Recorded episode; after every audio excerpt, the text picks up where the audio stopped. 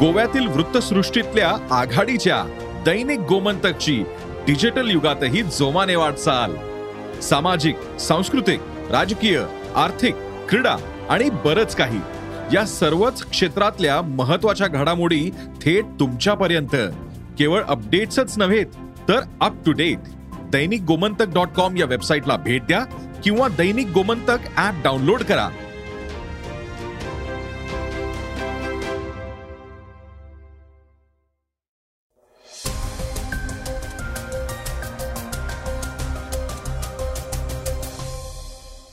नमस्कार मी गौरी कुबेर. आता आपण ऐकूयात आजचं सकाळचं पॉडकास्ट कर्ज वसुलीसाठी महिंद्राच्या रिकव्हरी एजंटनं शेतकऱ्याच्या गर्भवती मुलीला ट्रॅक्टर खाली चिरडल्याची घटना घडलीय याविषयी सविस्तर माहिती आपण आजच्या पॉडकास्टमध्ये ऐकणार आहोत. राज्यात बालमृत्यूच्या दरांमध्ये घट झालीय. नुकताच जो अहवाल समोर आलाय त्यातून ही आकडेवारी जाहीर करण्यात आली आहे त्याविषयी आपण जाणून घेऊयात. आज चर्चेतील बातमीमध्ये मनसे पक्षप्रमुख राज ठाकरे यांनी शिवसेना पक्षप्रमुख उद्धव ठाकरे यांच्यावर टीका केली आहे. ते काय म्हणालेत हेही ऐकणार आहोत. चला तर मग सुरुवात करूयात आजच्या पॉडकास्टला सुरुवातीला ऐकूयात चीनमधल्या मंकी पॉक्सची बातमी. कोरोनाचा सर्वाधिक फटका बसलेला चीन आता मंकी पॉक्सच्या विषाणूची धास्ती घेतोय. चीनमध्ये मंकी पॉक्सचा पहिला रुग्ण आढळून आलाय. यानंतर चीन प्रशासनानं विदेशी नागरिकांपासून आणि परदेशातून आलेल्या नागरिकांच्या त्वचेच्या संपर्कात न येण्याचे आदेश चीनच्या रोग नियंत्रण आणि प्रतिबंधक केंद्राचे प्रमुख वू झ्युनो यांनी दिले आहेत. चीनच्या चोंग किंग शहरात परदेशातून आलेल्या एका व्यक्तीला मंकी पॉक्स झाल्याचं दिसून आलंय. लागण झालेली व्यक्ती परदेशी आहे की चीनी? हे अद्याप प्रशासनाकडून स्पष्ट करण्यात आलेलं नाही. दरम्यान मंकी पॉक्सचा पहिला रुग्ण आढळून आल्यानंतर विदेशी नागरिकांच्या संपर्कात येऊ नये हे विधान वांशिक आणि भेदभाव करणार आहे अशी टीका अनेकांनी सोशल मीडियावरून केली आहे. कोरोना साथीच्या काळात परदेशी नागरिकांनी भीतीपोटी चीनच्या नागरिकांचा संपर्क टाळला होता. मे महिन्यात जगभरात मंकी पॉक्सची प्रकरणं समोर येऊ लागली त्यानंतर आता हा विषाणू जगभरातील नव्वद देशांमध्ये पसरलाय.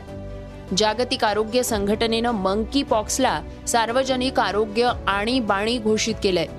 जगभरात साठ हजाराहून अधिक जणांना याची लागण झाल्याचं म्हटलंय. जगातील विविध देशांमध्ये पसरणाऱ्या मंकी पॉक्सचे रुग्ण भारतात देखील आढळले आहेत. आतापर्यंत या आजाराचे देशात तेरा रुग्ण आढळून आले आहेत. एकट्या राजधानी दिल्लीतच आठ रुग्णांची नोंद करण्यात आली आहे.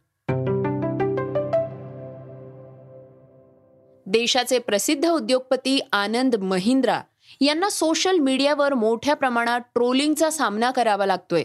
त्याविषयीची बातमी आता आपण ऐकूयात. कर्ज वसुलीसाठी महिंद्रांच्या रिकव्हरी एजंटनं शेतकऱ्याच्या गर्भवती मुलीला ट्रॅक्टर खाली चिरडल्याची घटना घडलीय. एवढंच नाही तर तिच्या बाळाचा जीव घेण्याचा धक्कादायक प्रकार छत्तीसगडमध्ये घडलाय. या घटनेबाबत महिंद्रा अँड महिंद्रा कंपनीनं तीन दिवसांपूर्वी शोक व्यक्त केला होता. तसंच आनंद महिंद्रा यांनी देखील या घटनेचं वर्णन भयानक घटना असं केलं होतं. पण याबाबत कोणत्याही प्रकारे दिलगिरी व्यक्त केली नव्हती. त्यामुळं त्यांना या घटनेवरून सोशल मीडियावर लोकांच्या रोषाला सामोरं जावं लागतंय. महिंद्र फायनान्सच्या रिकव्हरी एजंटनं हजारीबागमधील मिथिलेश मेहता या शेतकऱ्याच्या गरोदर मुलीच्या अंगावरून दोन वेळा वाहन चालवलं. या अघोरी घटनेत या मुलीचा आणि तिच्या बाळाचा जीव गेला. दहा हजार रुपयांच्या थकबाकीसाठी ट्रॅक्टर ओढून नेताना तो थांबवण्यासाठी आलेल्या मेहता यांच्या मुलीच्या अंगावरनं रिकव्हरी एजंटनं वाहन चालवलं होतं. या घटनेवर महिंद्रा ग्रुपचे चेअरमन आनंद महिंद्रा यांनी ट्विट केलं होतं. आपण संबंधित शेतकऱ्याच्या कुटुंबियासोबत आहोत असं त्यांनी म्हटलं होतं.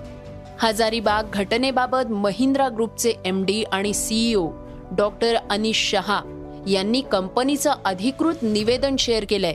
या निवेदनात त्यांनी म्हटलंय की हजारीबागमध्ये घडलेल्या मानवी हत्येबाबत आम्हाला अतीव दुःख झालंय. आम्ही अस्वस्थ झालो आहोत. आम्ही सर्व बाजूंनी या घटनेची चौकशी करू. तसंच थर्ड पार्टी कंपनीचं लोन कशा पद्धतीनं रिकव्हर केलं जात आहे याबाबत तपास सुरू करू. या घटनेच्या तपासात काम करणाऱ्या सर्व तपास एजन्सीजना आम्ही शक्य ती सर्व मदत करू. या दुःखद प्रसंगी आम्ही पीडित कुटुंबियांच्या सोबत आहोत. पण सोशल मीडियावरून आनंद महिंद्रा यांच्यावर सडकून टीका करण्यात येते ट्विटरवर जगाला मोटिवेशन आणि देशभक्तीचे डोस पाजत बसण्यापेक्षा आधी स्वतःच्या कंपनीतल्या लोकांना माणसासारखं वागायला शिकवा. एवढी मोठी घटना घडली तरीही तुम्ही आणि तुमच्या कंपनीनं फक्त दुःख व्यक्त केलंय.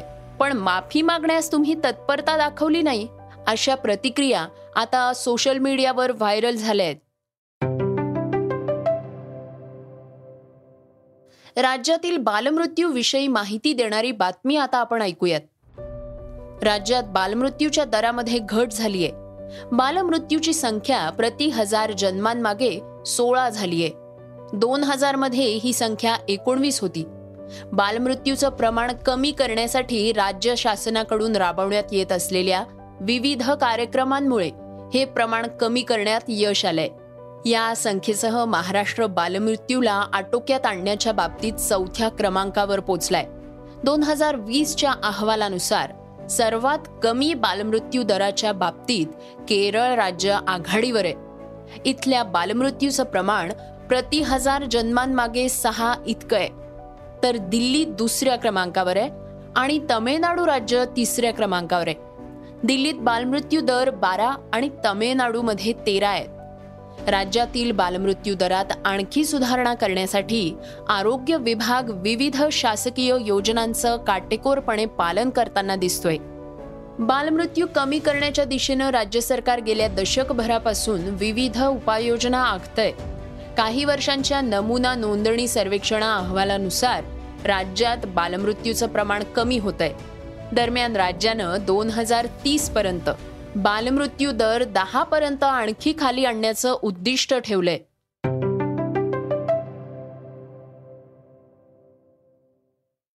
श्रोत्यांनो आता आपण जाणून घेऊयात आजच्या वेगवान घडामोडी. गोरेगाव पत्राचाळ प्रकरणी न्यायालयीन कोठडीत असलेल्या संजय राऊतांना अजूनही दिलासा मिळालेला नाही. राऊतांच्या न्यायालयीन कोठडीमध्ये चार ऑक्टोबर पर्यंत वाढ करण्यात आली आहे ईडीकडून आरोपपत्रही दाखल करण्यात आलंय. मात्र जोपर्यंत आरोपपत्राची कॉपी मिळत नाही तोपर्यंत या खटल्याची सुनावणी दैनंदिनरित्या चालणार असल्याचं न्यायालयानं स्पष्ट केलंय.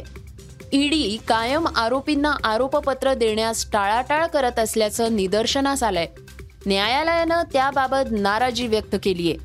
सध्याच्या राजकीय पार्श्वभूमीवर शिवसेनेच्या संकट काळात उद्धव ठाकरेंचे विश्वासू आणि निकटवर्तीय मानले जाणारे संजय राऊत. हे कोठडीत असल्यानं पक्षाच्या अडचणी आणखी वाढल्या आहेत. राष्ट्रवादीचे सर्वेसर्वा शरद पवार यांनी दोन हजार चोवीसच्या निवडणुका विरोधकांनी एकत्र येऊन भाजप विरुद्ध लढवाव्यात असा इशारा दिला होता. पण आता पवार यांनी पुन्हा दोन हजार चोवीसच्या निवडणुकांबाबत भाष्य केलंय. यावेळी त्यांनी काँग्रेसबाबतच्या मैत्रीवरही टिप्पणी केली आहे. पवार सध्या सोलापूर दौऱ्यावर आहेत. यावेळी त्यांनी प्रसार माध्यमांशी संवाद साधला. ते म्हणाले की नितीश कुमार ममता बॅनर्जी यांनी भेट घेऊन मतं मांडली आहेत. अद्याप त्यांचं निर्णयात रूपांतर झालेलं नाही. काँग्रेस यामध्ये अडसर ठरत नसल्याचंही शरद पवारांनी यावेळी स्पष्ट केलंय. काँग्रेसला सोबत घेऊ नये असंही काहींचं म्हणणं आहे. पण मला वाटतं कुणी कुणाला सोबत घेऊ नये ही भूमिका घेऊ नये असंही पवारांनी यावेळी स्पष्ट केलंय. नाट्य कलाकारांसाठी सर्वात महत्वाची एकांकिका स्पर्धा म्हणून पुरुषोत्तम करंडककडे पाहिलं जातं. या एकांकिका स्पर्धेच्या इतिहासात पहिल्यांदाच एक मोठी घटना घडलीय. एकही एकांकिका पात्र नाही असं कारण देऊन परीक्षकांनी यंदा करंडक कुणालाही दिला जाणार नाही अशी घोषणा केली आहे या गोष्टीचा मोठ्या स्तरावर निषेध व्यक्त केला जातोय. चित्रपट सृष्टीतील प्रसिद्ध दिग्दर्शक आणि निर्माते विजू माने यांनी एक खरमरीत पोस्ट शेअर करून पुरुषोत्तम करंडक बाबत निषेध नोंदवलाय. माने म्हणतात निषेध मी ही स्पर्धा पाहिलेली नाही. त्यामुळे एकांकिका दर्जाबद्दल मी बोलू शकत नाही. परंतु या वृत्तीचा मला कायम राग येतो. एखाद्या धावण्याच्या स्पर्धेत धावणारे पाच जण असतील तर त्यात सगळ्यात पुढे कोण असेल तो पहिला येणं हे सामान्य स्पर्धेतलं लॉजिक इथे का लावलं जात नाही. मुळात अमुक एक दर्जा असलेल्या एकांकिका हव्यात. असं जर परीक्षकांना वाटत असेल तर त्यांनी प्राथमिक फेरीतच दर्जेदार एकांकिका नाहीत म्हणून स्पर्धा होणार नाही असं जाहीर करून टाकावं. म्हणजे दिवसरात्र प्रयत्न करणाऱ्यांचा विनाकारण हिरमोड होणार नाही. श्रोत्यांनो माने यांची पोस्ट सोशल मीडियावर व्हायरल होतीये. भारताचा टी ट्वेंटी वर्ल्ड कप दोन हजार बावीस साठीचा संघ जाहीर झाल्यापासून सर्वत्र एकच चर्चा सुरू आहे. ती म्हणजे प्लेईंग इलेव्हनमध्ये ऋषभ पंतला खेळवायचं की दिनेश कार्तिकला? या दोघांचीही संघात निवड ही विकेटकीपर बॅट्समन म्हणून झाली आहे त्यामुळे भारताची विकेटकीपर म्हणून पहिली पसंती कोण? याबाबत तर्क वितर्क लढवले जात आहेत. भारताचे माजी कर्णधार आणि दिग्गज फलंदाज सुनील गावस्कर यांनी पंत की कार्तिक या प्रश्नाचं बेधडक उत्तर दिलंय. मी ऋषभ पंत आणि दिनेश कार्तिक दोघांनाही प्लेईंग इलेव्हनमध्ये खेळवीन. पंत पाचवर व हार्दिक पांड्या सहाव्या क्रमांकावर फलंदाजी करतील. किंवा उलटही होऊ शकतं. कार्तिक सातव्या क्रमांकावर फलंदाजीला येईल. जर तुम्ही धोका पत्करला नाही तर तुम्ही जिंकणार कसं? तुम्हाला सर्व विभागात धोका पत्करावा लागेल असं गावस्करांनी म्हटलंय. श्रोत्यानो आता आपण ऐकूयात आजची चर्चेतली बातमी. नवं सरकार स्थापन होऊन दोन महिन्यांपेक्षा अधिक काळ उलटलाय. असं असलं तरीही राज्यातल्या अडीच वर्षांच्या मुख्यमंत्रीपदाच्या संदर्भातल्या चर्चेला अजूनही ब्रेक लागलेला नाही. यावर आता मनसे अध्यक्ष राज ठाकरे यांनी भाष्य केलंय. राज्यात शिंदे फडणवीस सरकार स्थापन झाल्यानंतर शिवसेना प्रमुख उद्धव ठाकरे यांनी केंद्रावर निशाणा साधला होता. जर अमित शहा यांनी मला दिलेला शब्द अडीच वर्षांपूर्वी पाळला गेला असता तर आज अडीच वर्ष भाजपचा मुख्यमंत्री झाला असता असं म्हटलं होतं. हाच मुद्दा पकडत राज ठाकरे यांनी उद्धव ठाकरेंना सुनावलंय. आणि त्याची आता जोरदार चर्चा सुरू आहे. राज ठाकरे म्हणाले आहेत मला असं वाटतं एकोणनव्वद सालची गोष्ट असेल आमच्या मातोश्रीवरती किंवा सेंटर हॉटेलला असेल. आता मला ठिकाण आठवत नाही मला. परंतु त्यावेळेला माननीय बाळासाहेब होते मनोहर जोशी होते प्रमोद महाजन होते गोपीनाथराव मुंडे होते माझ्यामध्ये मी चुकत नसेल तर त्यावेळेला वाढणे होते. आणि असे काही भाजपकडचे आणि शिवसेनेकडचे अशी लोक बसली होती. आणि त्यावेळेला एक ठरलं फॉर्म्युला ठरला होता की ज्याचे जास्ती आमदार त्याचा मुख्यमंत्री. आता त्याप्रमाणे जर समजा बघितलं तर तुम्ही पंच्याण्णव ते नव्याण्णव युती सरकारच्या काळामध्ये शिवसेनेचे आमदार जास्ती होते. मला त्या संपूर्ण चार साडेचार वर्षामध्ये कधीही भारतीय जनता पक्षाने मुख्यमंत्रीपदाचा दावा केलाय असं मला आठवत नाही. नव्याण्णवला झालं ते निवडणुकीनंतर. परंतु त्या चार साडेचार वर्षामध्ये मला आठवत नाही की अशी गोष्ट झालेली. मग जर हा फॉर्म्युला जर समजा युतीमध्ये ठरलेला आहे ठरलेला होता तर तुम्ही अचानक रिझल्ट नंतर तुम्ही काय सांगताय?